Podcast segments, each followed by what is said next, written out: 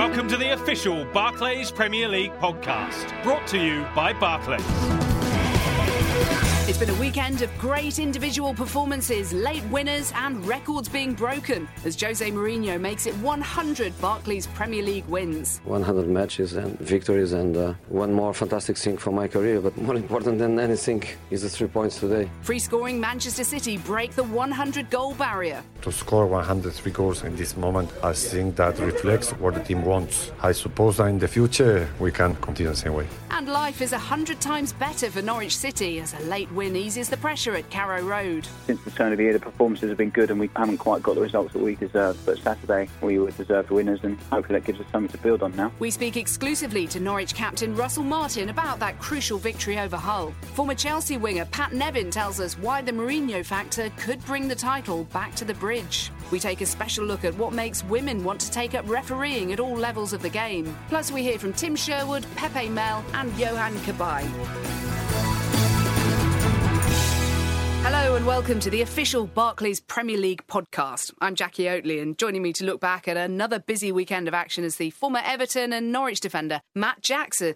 Well, Matt, another weekend full of goals. We had 32 of them this weekend and some fine individual performances. Who would you pick out out of the likes of Adebayor, Eto'o, Cazorla and Cabaye? I think I'd have to go for Samuel Eto'o. I think he's been a useful addition to Chelsea, but this really proved and underlined his quality. I think it will give him a big boost personally for the rest of the season. But in a game of such magnitude, to get those goals is an absolutely fantastic achievement. Well, throughout the season, we're looking for the standout moments of sportsmanship and spirit in the game through our hashtag YouAreFootball campaign. Can you think of any particularly that stand out for you this weekend? A couple of uh, manager-related incidents. I thought the reception that the Stoke fans gave to Tony Pulis was well deserved and a touch of class from them appreciating his efforts in recent times. And I really like Pepe Mel's uh, reaction as he went onto the pitch at the end of the West Brom Everton game.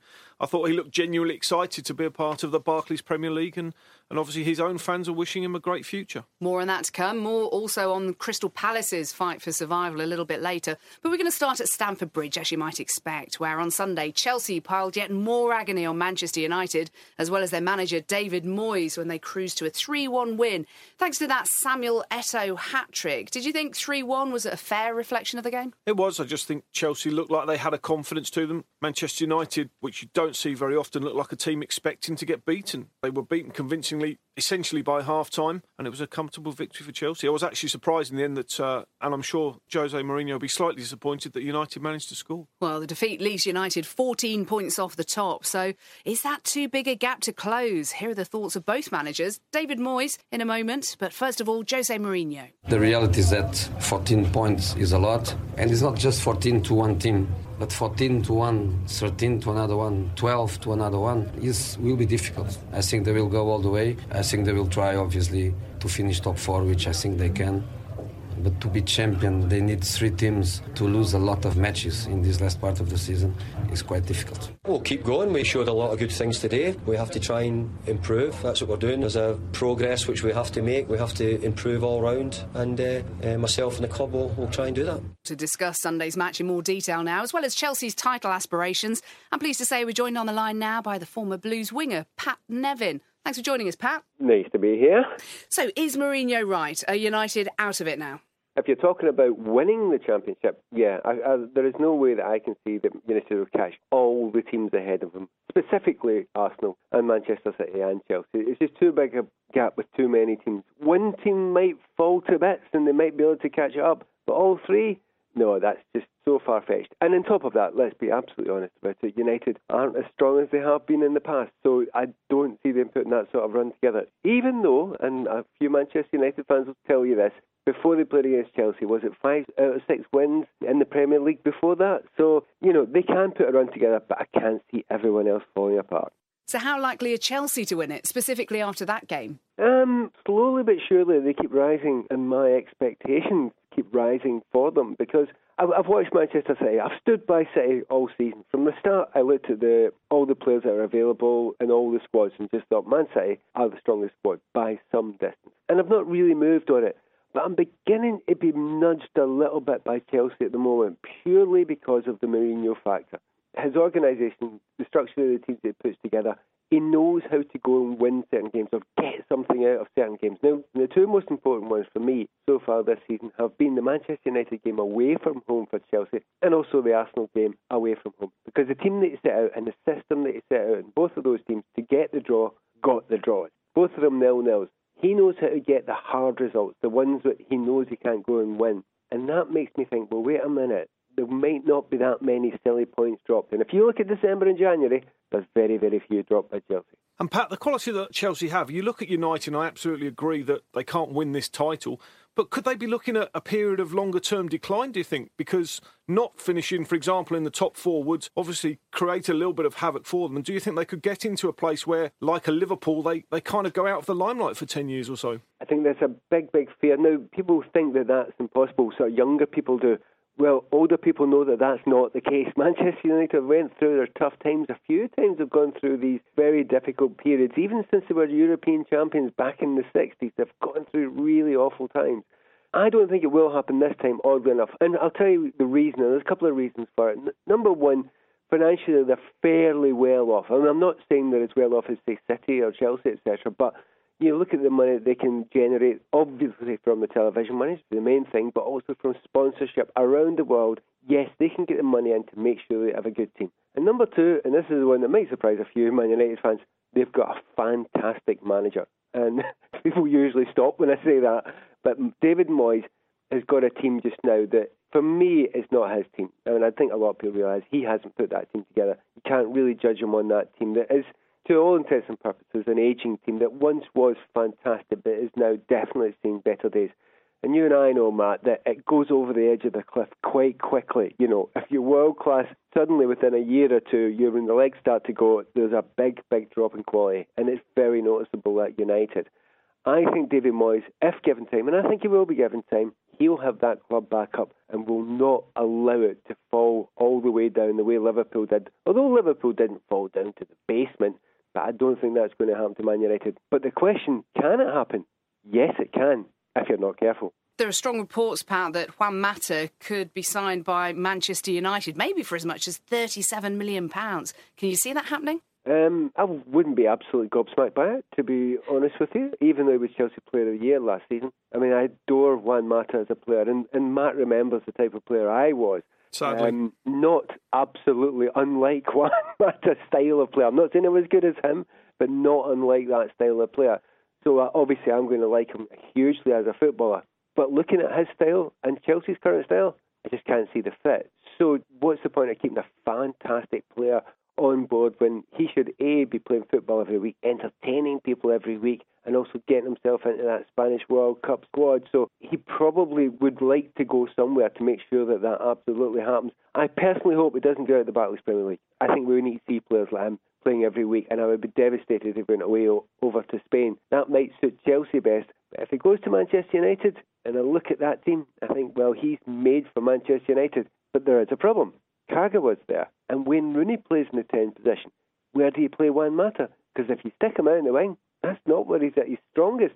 And he found that at Chelsea. So if David Moyes brings him in, he almost has to start building his team around him. And Pat, you look at Mourinho and you know he has the ego to allow these fantastic players to leave his football club. Has he got enough confidence in himself and his own team to allow them to join a serious rival? Yeah, it's a big question. You're absolutely right, Mark. 100%. I've been watching it this season, and I have to say I didn't think that Moisey would come in for Mata, but I did think that maybe Spurs would. Uh, he looked to me a good fit for Spurs, but that would hurt Chelsea fans even more if he went to Tottenham Hotspur than he went to Manchester United.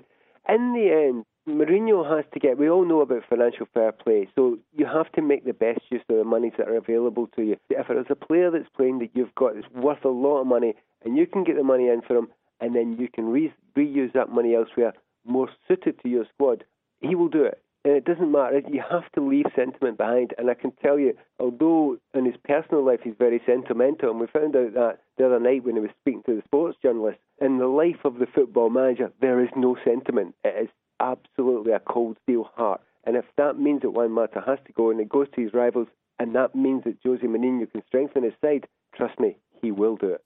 Well, Mourinho became the fastest manager to reach 100 Barclays Premier League wins. It was just in 142 games.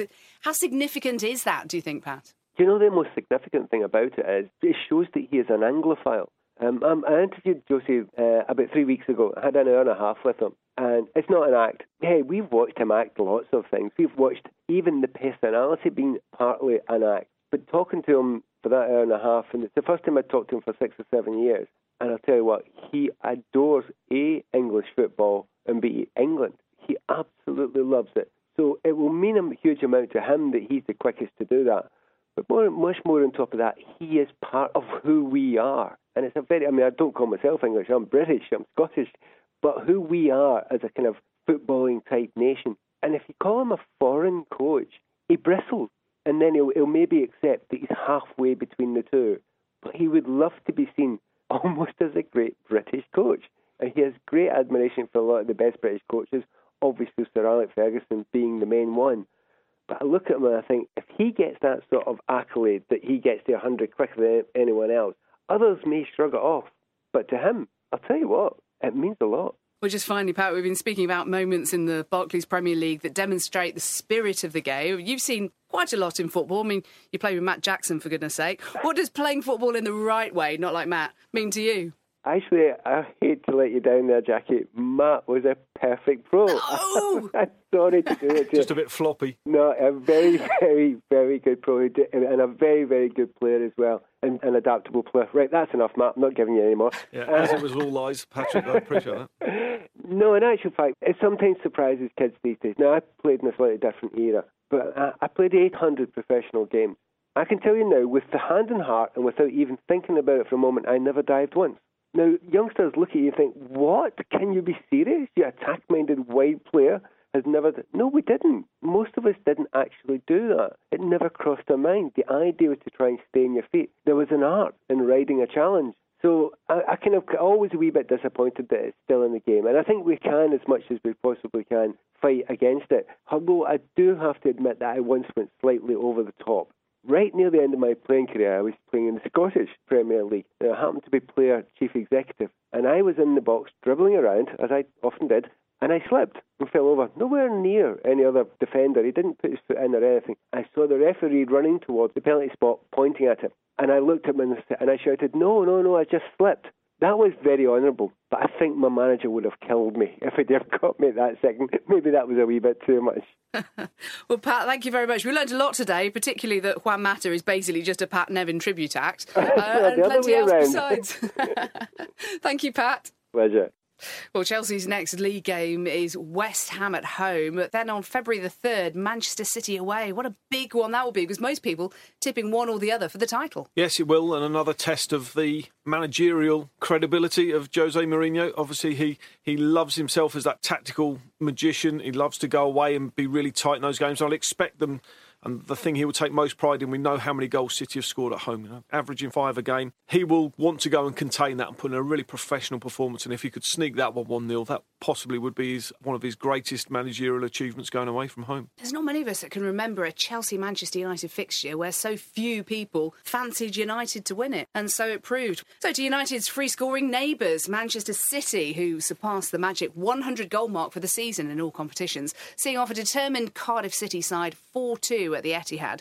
So that's 103 goals now in 34 games so far this season, the quickest in the Barclays Premier League era. I mean, can anybody stop them now? Well, they do lose games. That home record certainly looks pretty invincible. I think there are vulnerabilities away from home. They need to keep all the players fit, but as an attacking force, when you know you're going to be able to score that many goals, it just gives the players so much confidence. The defenders are happy just to let the forwards basically get on with it, knowing that essentially they'll probably win games for them on their own. Well, let's hear from the City manager, Manuel Pellegrini, who's understandably pretty pleased with their goal scoring exploits. To score 103 goals in this moment uh, from the season, I think that reflects what, uh, what the team wants, what the team uh, that the team has a really clear style of play, and we hope we can continue exactly what we are doing so far. So I suppose that in the future we can um, continue the same way.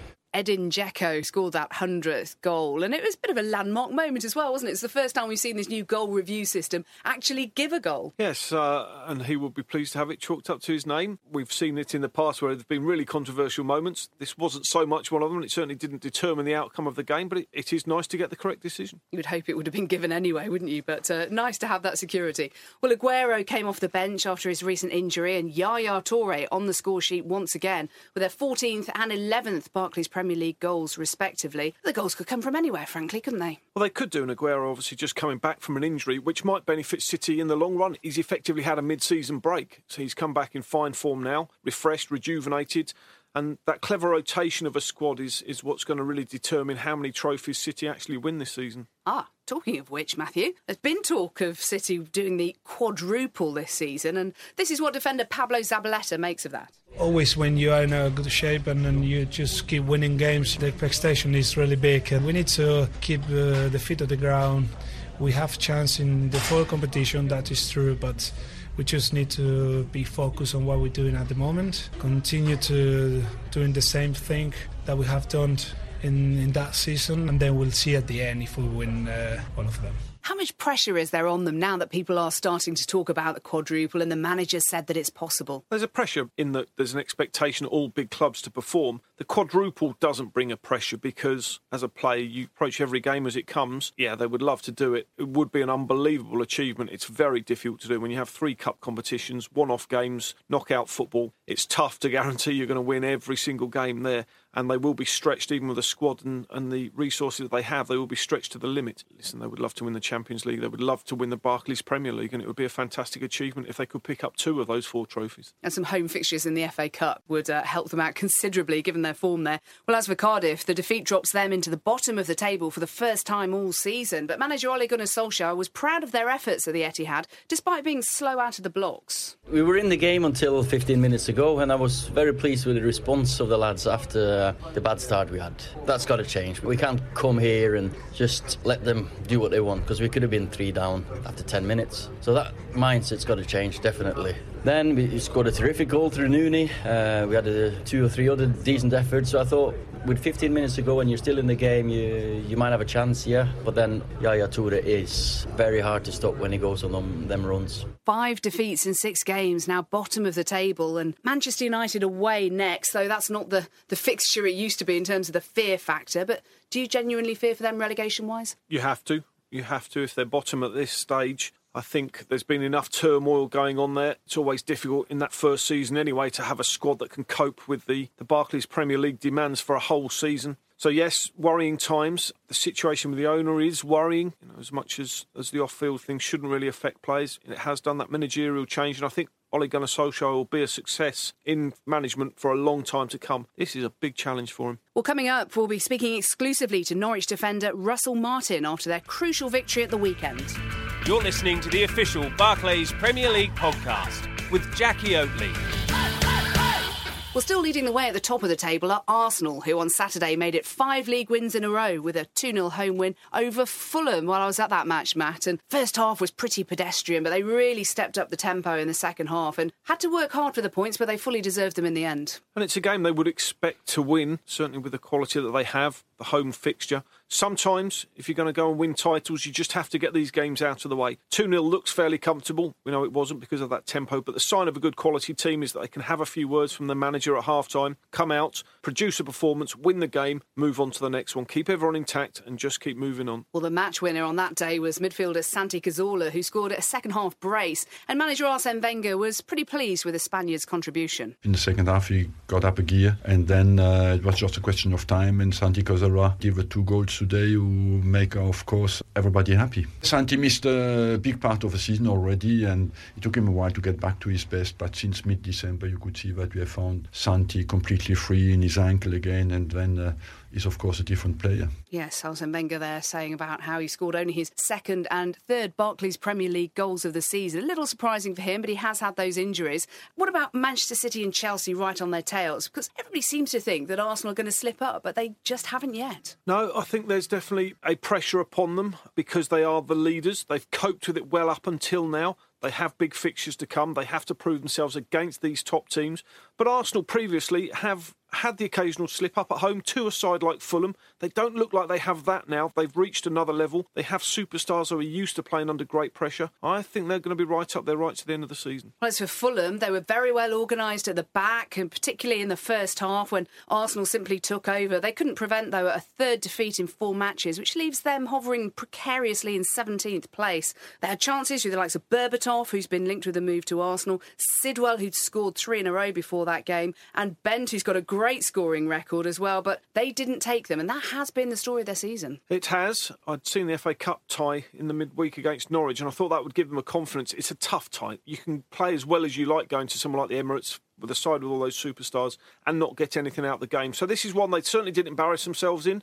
They can take something from the game in that there's a bit of a spirit there. Obviously, René Meulensteen going in is going to have a tactical difference to them. The way they spend money this January could be quite indicative of exactly how successful they're going to be for the rest of this season. Well, another team struggling for form right now is Swansea, who went 3 1 down at home to Spurs on Sunday to make it eight league matches without a win. Well, their manager Michael Laudrup knows they need to pick up form and fast. We just have to continue. We have to believe in what we're doing and believe that we will win this game that could give that extra confidence. Uh, because, of course, I think the players still play with confidence, but it, it is obvious when you play well but you don't win. Of course, you, you lack something, and uh, the lack of that group confidence that we need, and the only way we can get it is, is by winning. So Swansea then down to 15th in the table. That puts them just three points above the relegation zone. Uh, not too many people at the start of the season expected them to be in a relegation battle, but can you see them going? I think they're in trouble. And when you hear a manager talking about confidence and trying to sound almost falsely happy about the position that his team are in, you know that he will have concerns. And certainly, if they haven't had that expectation of being in a relegation scrap before, the Swansea players might be in a situation that is uncomfortable for them. They're not used to scrapping,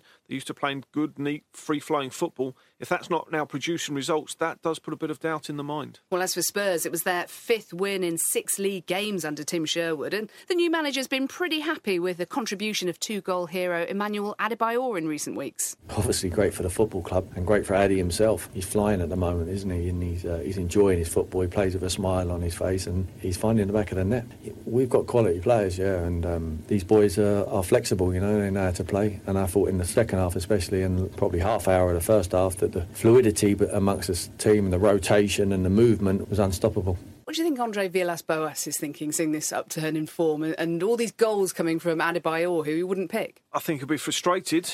The best managers work to their methods. Tim Sherwood has been great in a man management perspective for me. To have got the reaction he's got from Adebayor, okay, it's easy to throw somebody in to say, look, you haven't played, now play for me, I think you're great. But he's done more than that. He's sustained it with this sort of praise. But he continues to get performances, and that is what management's all about. Well, with that win, Spurs moved level on points with Liverpool in fourth place as the Reds could only manage a two-all draw at home to Aston Villa. They went 2-0 down, though, of course. And is that a point gain for them or two dropped? Do you see it? Well, they'll see it as two dropped from the start of the game. Once you're 2 0 down, yes, you would take a point, but this is a hiccup for sure for Liverpool. But I like the fact they show a resilience. I like the fact that they can come back from that 2 down. Villa will be delighted with the point. They would have accepted a point going up to Anfield, and they'll be pretty pleased. Although, anytime you feel you have a chance to win a game that maybe you're not necessarily expecting to, it can feel a little bit of a downer. Well, the huge talking point of that match was the awarding of the second half penalty that led to the equaliser when Suarez went down under the challenge of Guzan. Was it a penalty in your eyes? It was. As a defender, and having played as a defender myself, you have a responsibility, and I obviously I include the goalkeepers in, in those defenders. You have a responsibility not to put yourselves in situations where referees have to make decisions that could go against you. I think there's contact. I think it's misguided the way that Guzan comes out, and I think there's enough in the challenge that it can become a penalty. Well, let's hear from the scorer of that penalty, midfielder Steven Gerrard, who admitted afterwards they were a little below par on Saturday. I think looking at this fixture before the game, we see it as two points dropped, but I think the way Aston Villa played, I think they deserved the point. I think the problem today and the reason why the fans will be so disappointed is because our home form's been immaculate and we've almost spoilt the supporters at home, so they'll probably see this as a disappointing result, but I think hopefully this point could be uh, important for us at the end of the season, so no, no time to panic and you know we keep going and keep fighting for fourth. Well, that point moves Villa into the top half of the table and means that they've lost just once in the last five Barclays Premier League visits to Anfield, and their manager Paul Lambert was delighted with the all-round team performance. I thought we were outstanding. I thought the first half we should have been out of sight. I thought it should have been maybe three at least anyway. But the way we played the game was absolutely fantastic. Terrific performance, big, big performances. I thought Benteke was back to his old self. I thought he was outstanding. I thought Bertrand was absolutely fantastic. Vlaar looked fantastic. So there's big performances there, and um, we looked a threat the whole game. Well, judging from the post-match interviews of the Liverpool players and manager, it seemed that Villa surprised Liverpool in, in how strong they were. I watched the game, and the way that Villa started was phenomenal. Hitting the post very early on, first minute, and seemed to set the tone for a performance. And again, you have to give credit for a manager for that, to have his, his side ready and prepared, because it is intimidating. You walk out at Anfield, it's still intimidating. Uh, Liverpool side, certainly with the firepower they have this season, it's a difficult place to go. So to do that and got themselves into the game and got that lead, I know he'd be disappointed, but I understand as well why Paul Lambert's upbeat. And he's getting his best player back into form now, which could be a real bonus for the second part of the season. And hope for other sides going to Anfield as well this season. Well, coming up, we'll be focusing on the bottom end of the table and speaking exclusively to the Norwich City defender Russell Martin. Now, Barclays have been running the Barclays Twitter ticket competition for you, the fans, over the past couple of months, where you can win tickets to a match involving your club simply by telling us why you are football. Let's take a look now at some of the winning entries we've had so far. Chelsea fan Michael Paul says to be a true fan requires the living the experience of football. It's not about being a mere spectator. It's about being a participant. Norwich fan John Reed says, I woke up on match days feeling like a child on Christmas Day, full of optimism, energy, and ready to sing up. And Southampton fan Louise Seaman has been busy. Hashtag mum's taxi, she says. One evening I have under 12s, Saturday morning it's under 10s and under 12s training, and on Sunday I have three matches to attend. But best of all is Saturday, 3 pm at Southampton. Hashtag you are football. Were you ever a dad's taxi map? Uh, not a dad's taxi for football, but I was uh, the driver of a seven and a half ton horse wagon as my two kids went round to various gymkhanas. So, yeah, that was my downtime. Jumpers for goalposts a lot cheaper. Or to have a chance of winning tickets to watch your club, tweet why you are football to at Barclays Footy with a Y using the hashtag you are football. Or you can post it to the Barclays Football Facebook page. Now, before we get back to the weekend's action, we're going to ask now what makes a woman want to be a referee in football? It remains one of the most male dominated bastions of sport. Well, we sent Barclays reporter Nick Moore to the West Midlands to investigate. What makes a woman want to be the man in black? There are only 853 active female referees registered with the FA, and they are officiating throughout England largely at grassroots level. We're here today to meet one of these revolutionaries in Walsall. We're meeting West Midlands PE teacher Debbie Rooms, who's 40 years of age, and she's going to tell us what it's like. During the week, she keeps little boys from misbehaving as a school teacher, but on the weekend, she makes sure that the big lads don't step out of line. Okay, gentlemen, both here to play football this morning. I do like to keep the game flowing, so work with me to work with your players, let them know what's going on. Home team, do you want to give a toss, please? Give a shout when it's in the air, please, Tails. Dan. Heads it is. Stay as you Right, are. So stay as you are, and it's your kick, gentlemen. Have a good game. Enjoy it. I was brought up on football. I played as a youngster and I coached, and obviously then going into sport and into PE. Um, the only thing I hadn't done was refereeing. Back then, I was living in Cambridge, and my county persuaded me to come and do the rest course, and eventually I gave up and said, Yes, I'll come, and never looked back. Why do you think it's a route that so few women have taken? I think maybe opportunities might not come their way. They might not um, be aware of the courses that are run. Um, I know some counties are now doing female-only courses to try and attract the women, and I think a lot of counties now are retaining women. A lot of them do the course, but they don't actually get out there and referee. But I think when you've got, um, you know, you're seeing females like Sian Massey on the, Yeah. um, there's a lot of good role models out there now. What do you enjoy about refereeing? What, what side of it is it that you like? I think just being involved in the game. I love Yeah. football, and it doesn't matter whether I'm watching it, playing it, coaching. Um, I like being involved, and particularly refereeing now. You know, I don't play anymore. I've come to the end of my career, so I'm refing at a higher level than I would have been playing at. Come on then, lads. Heads on. Come on. Okay, I'm here with Luke James and Joseph Rowley, who are today's linesman. And uh, how do you think it, it went today? How was the game? Yeah, it was really good to be fair. Debbie controlled it very well. Went perfect. Uh, yeah, she clamped down on tackles when needs to be, have words with players, and went good with the game. Yeah, Is it the first time you've worked with a, a female referee? I've worked with Debbie before on a game, and she's been on the line for me. and She's good then, and I've seen her in the middle today, and she's impressed me. Do you think there's any difference? Do you ever see any? Were there any other comments made or anything like that about a, a female ref? It's the same as uh, man, when she's a good ref like that. There's no no difference at all. Dave, Coops, well played, mate. How do you feel the game just went, uh, Debbie? Yeah, I think it went very well. Um, I enjoyed it, and I think generally the players enjoyed it as well. Would you have any, any tips for any young uh, young girls out there who are considering becoming referees? Just be confident. You know, with your decisions, you're not going to get every single one right, but it's how you sell it, and that can help with your body position and being close to the incident. And also try and talk to the players and try and man manage it yourself. You know, sometimes we are right, sometimes we do get it wrong, but it's just how you, you move on from that. It's all over him, ref. Have you ever been officiated by a female in football? Uh, I think so, and I say that in, in a positive sense, in that it's irrelevant, really. And I certainly don't remember an outstanding performance one way or the other, good or bad. So, yes, I'm sure I have been, and it's fantastic to see how it's growing. I mean, women's football in general is growing anyway, and, and the fact that the official side of things is growing as well is only going to be a part of that. It's probably from a female official's point of view as well. You, you don't want to be judged on your gender, you want to be judged on your decisions in the same way that the men are. And it would be fantastic to get to a situation where it's not even a newsworthy story that that's the situation. And there's no reason why that can't be. The competence obviously can't be uh, questioned at all. Fitness levels now, not an issue either. So, no, it'd be fantastic to see the growth of uh, women officiating at the very highest levels of the game. Not least because simply they need more officials. Well, yeah, but good ones. And as I say, that's where the gender becomes irrelevant. Just keep the quality as high as possible. By the way, there are some great photos of Nick Moore's day out at Walsall visiting referee Debbie Rooms on the Barclays Football Facebook page. I'm here with Matt Jackson as we continue to look back at the weekend's action and we head off to the Hawthorns next, where West Brom's new manager Pepe Mel started his reign at the club with a solid one-all draw, having come from behind against an inform Everton side.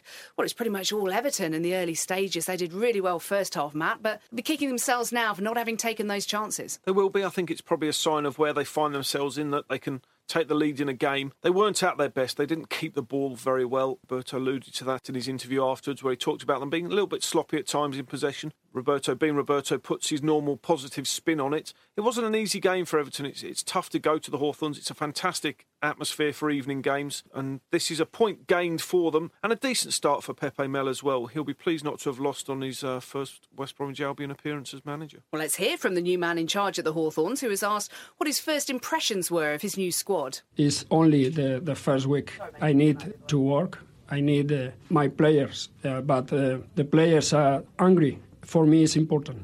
I think uh, the team is uh, very well, but Shane Long is out. I need um, the one striker more, but uh, Anichebe, Anelka, Vydra, Gira, I happy. Very impressive that he spoke English in his first post-match press conference. I don't think we are expecting that, bearing in mind Pochettino's been here a good few months and still hasn't done that. He's been positive. He's got a fantastically run club there. They've got a really good model at West Bromwich Albion. They'll be very supportive of him. The fact that Shane Long's gone out, yes, he's lost a good player, but he's got some funds in that he'll be able to spend to start shaping his team the way he wants to. And he'll just enjoy getting on the coaching pitch passing on his ideas and trying to improve that squad. Well, that draw for Everton keeps them in sixth place, and midfielder Gareth Barry knows that they need to get more wins on the board to challenge for those Champions League spots. If we're going to finish in the top four, we need to turn some of these draws into to three points. I think that's nine draws, and that's probably too many. But you know, we've not lost many. If we if we keep showing the form we have uh, from the start of the season, there's every chance we'll be right up there. What chance is there that they'll be in the top four at the end of the season? There's a chance. Again, this January might shape exactly what happens for them. Lukaku's form will need to improve. He was a big signing for them, but he's been a little bit stilted in some games. And for Everton, with the squad that they've had,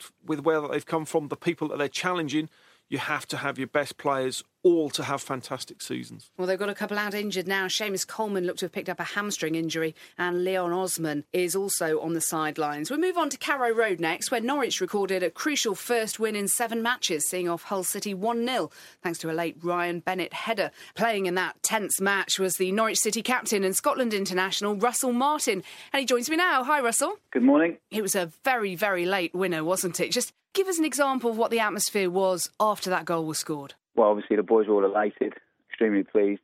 It was a long time coming, and I felt we deserved to win. The longer the game went on, we thought we might not be able to squeeze that goal, but we did, and there was a bit of relief there as well because the atmosphere had been pretty tense inside the stadium up until then as well. It was well documented. We hadn't had a win for a while, so um, once Benno put the ball in the top corner, good header, and the boys, I think you showed in our celebration, we all got in a huddle and celebrated together and made sure that we saw it through and, and enjoyed it. It was your first home victory, wasn't it, in the league since November? It moves you up to 12th. Does it feel like your biggest win of the season so far? They're all big in this league. It just felt like one that we needed to win, just to um, quieten down a few people that have said negative stuff about us recently, and also just to prove to people that the team spirit is still there and that everyone's you know 100% behind the manager because we've taken some flack recently, and at times rightly so for some of our performances. But we felt since the turn of the year the performances have been good, and we haven't quite got the results that we perhaps uh, felt we deserved. But Saturday, I think we were deserved winners, and hopefully that gives us something to build on now. Yeah, you suggest there that you've had some maybe unfair criticism. Where's that come from? Has it been media, local or national, or, yeah, I or who? think it comes from the two previous seasons we've had a good season. Expectation levels rise. We've made some good signings. We've spent a lot of money for a club like ours. I guess with that, extra pressure comes, and, and like I said, extra expectation from you know not just our fans and our staff and everyone, but the media and, and the press and people like that. But we've got a real tight knit squad. We've got a really good team spirit. We spoke about that last two or three years. It's what our success has been based on, really, and that hasn't been lost of all the signs we've made, and that's still really strong. And um, like I said, Saturday hopefully goes some way to proving that. Yeah, you suggest also that the manager, Chris Hughton's come under a lot of pressure, hasn't he? How important was it for you to get the win, to take the pressure off him and to prove that kind of solidarity? Yeah, like I said, it was really important for everyone, not just the manager. Every manager in the league's under pressure after a couple of bad results. But we felt for the manager, like I said, he's been getting some flack when it's us who steps over that white line and puts in the performances. So we owed him that one, and we're glad we won the game. And like I said, it shows everyone together at the club. But um, it's a tough, tough league, and it's been real tight for a long, long time. I think it's going to be like that to the end of the season. But for us, there's been no real crisis. Like I said, we've been playing really well at times and not putting the ball in the back of the net enough. Thankfully, we did that on Saturday, and like I said, hopefully now the confidence will start rising again, and everyone will be behind us, and we can kick on from there. Well, it's been a, nervy time for the fans, hasn't it? I mean, you left it late at the weekend to get that win. You talk about the relief, but how important is it that they stay with you and remain positive and transmit those vibes to you? We're fortunate, really. We've got a great set of fans. They get behind the team, and they're, they're also, you know, I think they're pretty realistic in what a club like ours, you know, what to expect. We want to improve year on year. There's no doubt about that. But it does get tougher every year as well. Look at the money people spent. The teams that have come into the league, they've all financially been backed really well. And the teams obviously that stayed up last year with us, they've obviously kicked on and strengthened as well. But so have we. And like I said, the club's been fortunate to have so much success over the last three or four years. And when the times are tough as well, we have to stick together, and that's as a squad and fans and everyone. Fortunately, so far that's been the case. They've been right behind us, and hopefully Saturday now will give everyone a bit of momentum and go on from there. It's incredibly tight in the bottom half of the table, isn't it? Just six points separating the bottom 11 teams. It makes it really interesting, the top and the bottom half, really, for any neutral watching. It's going to be exciting for the fans. But like I said, as long as we stay at the top of that mini league almost, you know, that top of that bottom half, then we'll be fine. And we've been there so far most of the season. It's up to us just to stay there and, and beat the teams in and around us and hopefully pick up some points off the top boys as well. Well, finally, Russell, you've been in football for over 10 years now. You've worked your way up from the lower leagues with the likes of Wycombe and Peterborough. Is there anybody that you'd like to thank in football? Someone who's helped you to get to where you are now? Well, there's a few I'd like to thank, but I think the main one who I'm still in touch with now is probably, I mean, Tony Adams played me a few times when I was a young lad at Wycombe, but the one who gave me my real breakthrough and real chance was uh, John Gorman. He was brilliant for me and played me in a lot of positions when I was younger and, and really helped me learn the game. Like I said, I'm still in touch with him now. He's such a great guy, a really nice fellow, and I big thanks to him. And then obviously Paul Lambert as well. So them two would be standout ones for me, definitely. Russell Martin, thank you very much for joining us. Thank you. Take care. Have a good day. So, Russell Martin talking about what a huge victory that was for Norwich over Hull City. And do you see them, your old side, struggling this season still, or do you think that'll help them to kick on and pull away from danger? It was a massive win. Great when you win a game late on as well, like that. I'd seen the game, the FA Cup game at Fulham in the midweek, and they were absolutely abject. Lost 3 0. So for Chris Hughton and his management team to turn them round in that short space of time and get this result, it's absolutely huge for them. As for Hull City, they seem to have had a very good season so far, but they've now gone and lost the last three and only above Norwich on goal difference. So just shows how quickly these things can turn. It's incredible because you would say that Hull have been excellent all season and Norwich have been pretty average. And yet, as you say, the table reflects the fact that they're so close together. The worry for Hull is the fact that they've been fine, they've been great, they've put in some fantastic performances. You don't worry about relegation when things are like that. Now, those players and the management team are starting to think about them. That really can change your outlook on your approach to games. Well, a positive for them is that they made a double signing up front in Jelavic and Long, so they'll be hoping that they can start scoring fairly soon. While another team to record a crucial home victory on Saturday was Crystal Palace. They edged out Stoke City 1 0 at Selhurst Park to move off the bottom of the table and up to 16th. So they're out of the relegation zone, Matt, and Tony Pulis is doing what a lot of people did expect Tony Pulis to do make them solid and, and less easy to beat. People are talking about it being miraculous. Actually, what Tony's done is work to his strengths. That organisation you talk about are the basics of football. Get your defenders defending in the right way, keep your team compact, be good at set pieces, defend well, grab a goal when you can. They are the basics. Very often, other teams don't have to worry so much because they've got flair players, outstanding world class players that can win games on their own. For a team like Crystal Palace, you have to have a discipline put into you from the start. Well, that was their fourth win in 10 matches. Let's hear now from the uh, Palace manager, who was humbled by the reception he received from his former Stoke fans. You don't get that very often in football today or in sport, so obviously it's lovely that the supporters have been like that. It was a wonderful 10 years there. You know, I've got um, fantastic memories. It's a lovely place, met a load of lovely people. You know, my girls are here today. They were Stoke City supporters for 10 years, so, you know, it's difficult for everybody. It was a, a lovely reaction that he got from the Stoke City supporters. Were you surprised at all, bearing in mind he was in the opposite dugout? Surprised in the fact that once you've left, very often you've left, but certainly Stoke fans are well educated and they know the contribution that he made to that club. Again, it's a it's a very well run club, but he certainly made the most of the resources that were available to him. Gave Stoke an identity, which wasn't always necessarily the most popular, but it was certainly effective, and, and the spirit he got into his teams, the organisation, is now being reflected in the performances that the Palace players are giving him. As for Stoke, it was their fourth defeat in the last five league matches and leaves them just four points above the relegation zone. And it's also their eighth defeat in total on the road this season, which is the worst in the league. Now, we know that Mark Hughes is in transition. He wants his side to change the way they play. Is he doing it perhaps too quickly, or, or why do you think it's not working? I think probably he doesn't have the individuals he would wish to have in to play that way. He has to adapt himself. He has to get his players to change quickly. He has to be quite focused in the message that he's getting across to those players. And he will have the opportunity to strengthen as well. Why January is so important for clubs. They have to spend the money wisely. You know, they're quite prudent with their finances there at Stoke, but they are in transition. They have had one or two key injuries as well, which doesn't help them. But they have to come out of this period uh, quite quickly. Well, the Saturday lunchtime game saw Sunderland bounce back from two goals down to snatch a crucial point against Southampton at the Stadium of Light. Black Cats manager Gus Poyet was pleased with the spirit shown by his players. People probably say, well, they won three in a row, now it's time to lose. Overall, we need to take um, the positive of the game, the reaction, the belief of the players, the character, the subs coming on and changing the game, and that happiness in the dressing room. You know, they were the players they were okay, but they were not delighted because they know that we,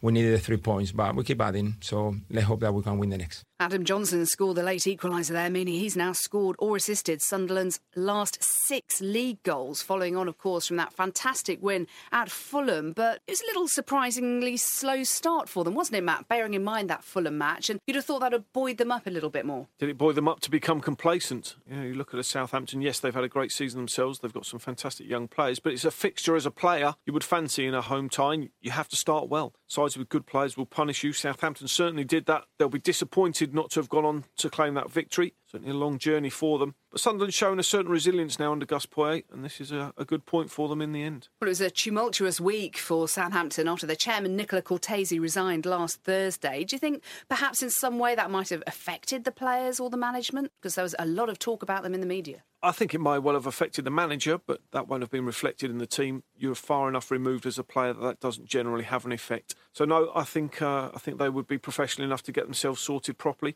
It will be interesting long term to see how Pochettino's future uh, pans out. Well, exactly. He said that he's going to stay now, presumably till the end of the season, but then it's still very much up in the air, and those players will know that their manager could well be gone by the end of the season. And that's something Southampton at board level have to be right on top of because once players feel like a manager isn't going to be there or has lost maybe a bit of his power or his hold, that can be a dangerous thing. Sometimes it's a subconscious thing that players just switch off to 5%, but that's the difference between great performances and average performances. Well, Southampton now ninth in the Barclays Premier League table. We'll round off the weekend's matches at Upton Park, where West Ham went down to their sixth home defeat of the season, losing 3 1 to Newcastle, which drops them back into the bottom three at the expense of Crystal Palace. So another worrying home defeat with so much going wrong there at West Ham. Yes, amazing troubles. The support that they've shown at board level to Sam Allardyce has been good and positive and commendable for sure. It's a difficult situation for Sam to come back from. He's a fighter.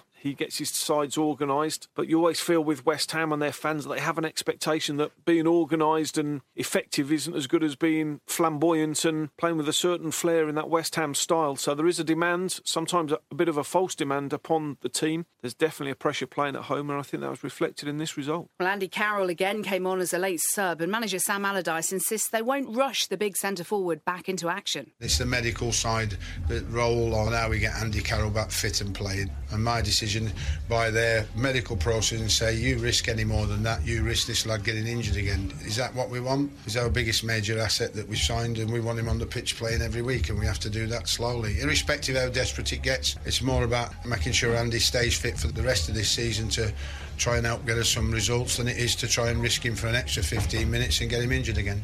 Well, they've clearly struggled without Andy Carroll all season, and, and he's been the player everybody's been talking about, and he hasn't even played a game. And now they're talking about not playing him too much now because of injury. It's all about one player, and surely that's the nub of the issue. Correct. Absolutely. Hits it on the head. And the fact that you have to worry about an injured player and how much you can play him in a game. Really, you're either fit or you're not fit. You can't wrap them up in cotton wool. You have to unleash them at some point. They're desperate to unleash him. They need him on the pitch. They need him as that talismanic figure. He's never been a great goal scorer, bear in mind. You know, yes, he can occupy back fours, but he's not a fantastic goal scorer. But there's an awful lot of players have to up their standards at West Ham as well. Well, as for Carroll's old club, Newcastle, that win halted a run of three straight defeats and was inspired by their two goal hero, Yohan Cabaye.